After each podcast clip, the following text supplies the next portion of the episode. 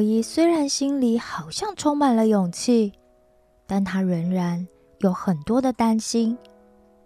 一来，他知道自己是瘦弱的，力气也比不上表哥。他不知道自己要怎么样才不会再被打，才可以脱离以前那种总是充满不安全感的日子。他很犹豫，因为他不知道自己是不是做得到。不，应该是说，一直以来，他的内心里就有一种声音在告诉他：“你呀，算了吧。”凭你是不可能的，你有什么能力可以做得到啊？你以为你是谁啊？你根本就不配。永光看罗伊，好像又陷入原本退缩和胆怯的世界，于是他伸出了他巨大的手，再一次的握紧了罗伊的肩膀。传递了力量给罗伊。罗伊，如果你还是以前的那个你的话，那你一定是做不到的。而且，如果你只靠你自己乱想乱做的话，可能也会失败。所以，我要向你提出一个请求。请求？什么请求啊？罗伊好奇的问。那就是从现在起，你愿意加入我和所长的 team 吗？或者说，你愿意让我和所长跟你一个 team 吗？什么意思啊？罗伊被永光搞得有点迷糊了。我的意思是，从现在此时此刻这一秒开始，我们就跟你是同一边的了。如果有谁敢欺负你的话，我跟所长都不会放过他们。就算是你表哥跟舅舅也一样。罗伊没有想过有人会想要站在他这一边，或者说他曾经想过，但是却没有人真的这样做过。有时候他在学校。看见有同学被其他同学排挤或是欺负的时候，老师们也只是会说“不要理他们就好”，或者是反过来质问被欺负的人：“你是不是做了什么事才会被欺负？”他听到老师们这样告诉被欺负的人的时候，他就有一种感觉是：原来。我受到的伤害，我感觉到的痛，别人是不会在乎的。这无形的也让他对自己的处境更加的畏惧，更加的绝望。你也要开始学习一些保护自己的方法，多吃一点，并且要每天开始运动，让自己变得健康，变得强壮一些，就像我跟所长一样。但是，我有可能变得强壮吗？当然呢，但是当然不是马上啦。你需要有一些时间锻炼你自己。还有，你要知道，那些喜欢欺负人的，他们通常喜欢到一些人少的地方去欺负一些看起来个性比较内向、说话声音小、非常会忍耐、不会反抗。一威胁他们就会害怕，不会保护自己的那些人，那些人啊，也只会挑看起来比他们弱的人欺负而已。所以你要开始训练自己改变，在学校的时候不要去那些人少的地方，说话的时候要用肯定的声音，跟别人相处的时候虽然要谦虚有礼貌，但是。如果你发现他们是用一种非善意的方式说话，或者是恶意要来碰触你的身体的时候，你一定要出声呵斥他们，跟他们保持至少五公尺以上的距离。在你还没有变得强壮之前啊，一定要赶快跑开，知道吗？但就算你以后变得强壮了，也要小心，因为他们可能会拿出一些危险的东西。最重要的一件事就是千万不要让自己受伤。还有，如果他们威胁你说，你如果敢去告状，你就惨了，或者说你有什么照片啊把柄在他们手上。他们会拿去散播给别人看的话，你也千万不要被他们的威胁吓到，第一时间就来告诉我，我来处理。罗伊边听边想着以前遇到的情况，但是这样我不就变成爱告状的人了吗？那他们不就是会更讨厌我，更会找机会欺负我吗？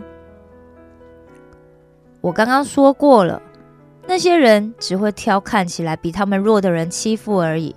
当你变得强大之后，你觉得他们还会敢来再欺负你吗？嗯，应该是不会吧。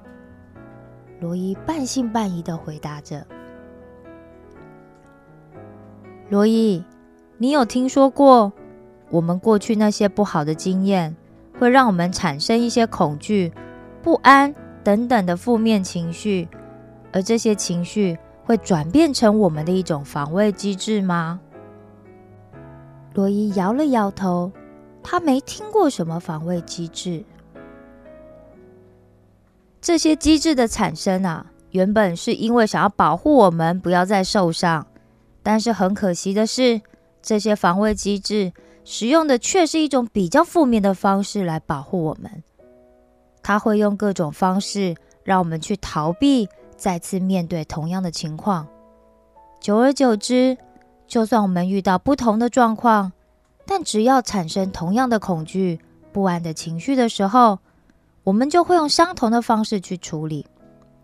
结果是，我们永远都没有正面去面对我们曾经产生的这些负面的情绪，既没有好好的安慰他，也没有帮助他转化。所以，你现在如果还不是很能够相信自己可以变得强大的话，那是很正常的，因为你的记忆呀还处在过去不好的经验里。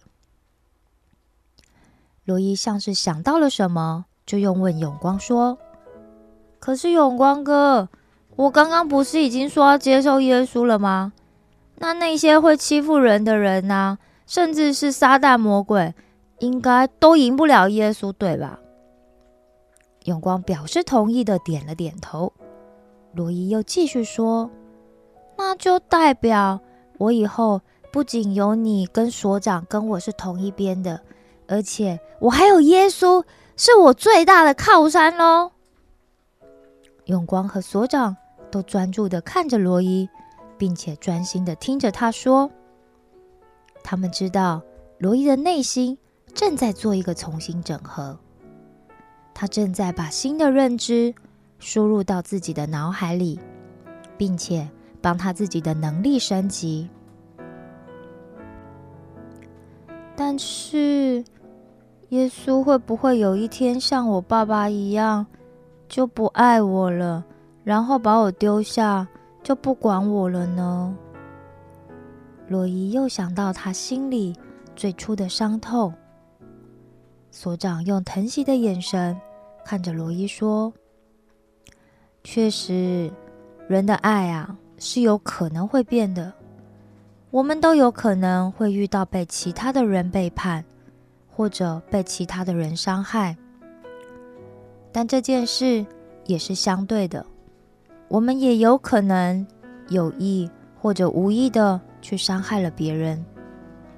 就像我们前面讨论过的。”毕竟，人就是软弱的嘛，欲望和情绪会骚动我们，让我们很容易就犯罪。但就因为认识了上帝，知道了耶稣是为我们的罪而死的，所以我们才会努力的想要回报上帝对我们的爱，让自己也成为一个更好的人。上帝说。因为我们专心爱他，所以他就吩咐他的使者在我们所走的道路上一路保护我们，在我们遇到为难的时候和我们同在，并且搭救我们。而且，只要我们祷告，请求上帝帮助我们，上帝也一定会回应我们的。但是，上帝会出现吗？我遇到危险的时候，会看见上帝的天使吗？哎呀，你不要又去想象那种超级英雄出现的场面了啦！当你变得强大后，你也可能就是拯救自己的那个超级英雄啊！永光笑着回应。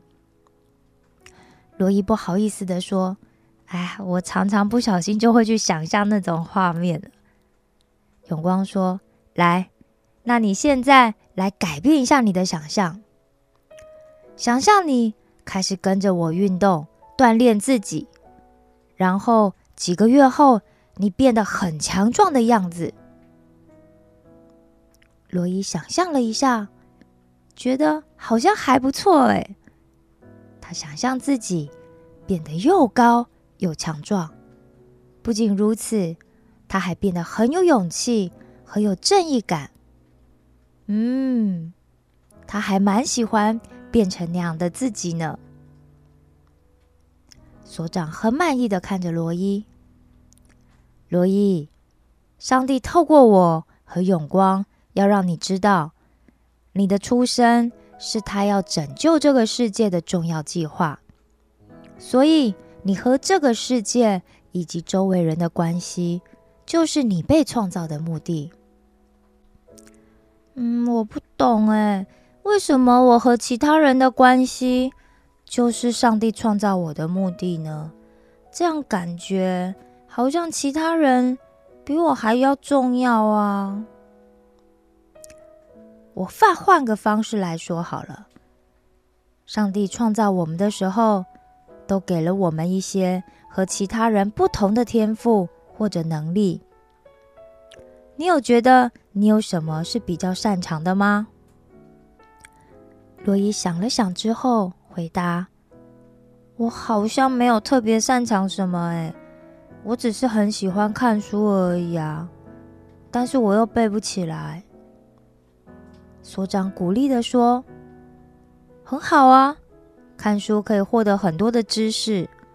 有些人。”就是看到书就会想睡觉，像你现在就处在累积知识的阶段。有一天，你可以像老师一样，把这些从书上读到的知识重新做整理之后，再分享给其他的人。当我们把上帝给我们的天赋和我们喜欢做的事结合起来的时候，那么我们就可以为了上帝去影响。出现在我们生命中的人，而这就是上帝赋予我们的使命。当我们发现我们的天赋、热情和经验成为了上帝去祝福别人的管道时，相信我，你一定会觉得这个世界没有比这更棒的事喽！哇哦，为上帝去赢得每一个需要神的灵魂。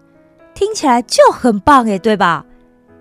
永光兴奋地说：“这感觉太厉害了吧！像我这样子的人也可以做得到吗？”罗伊还是不太敢相信，自己竟然可以成为上帝祝福别人的管道，甚至去赢得每一个需要神的灵魂。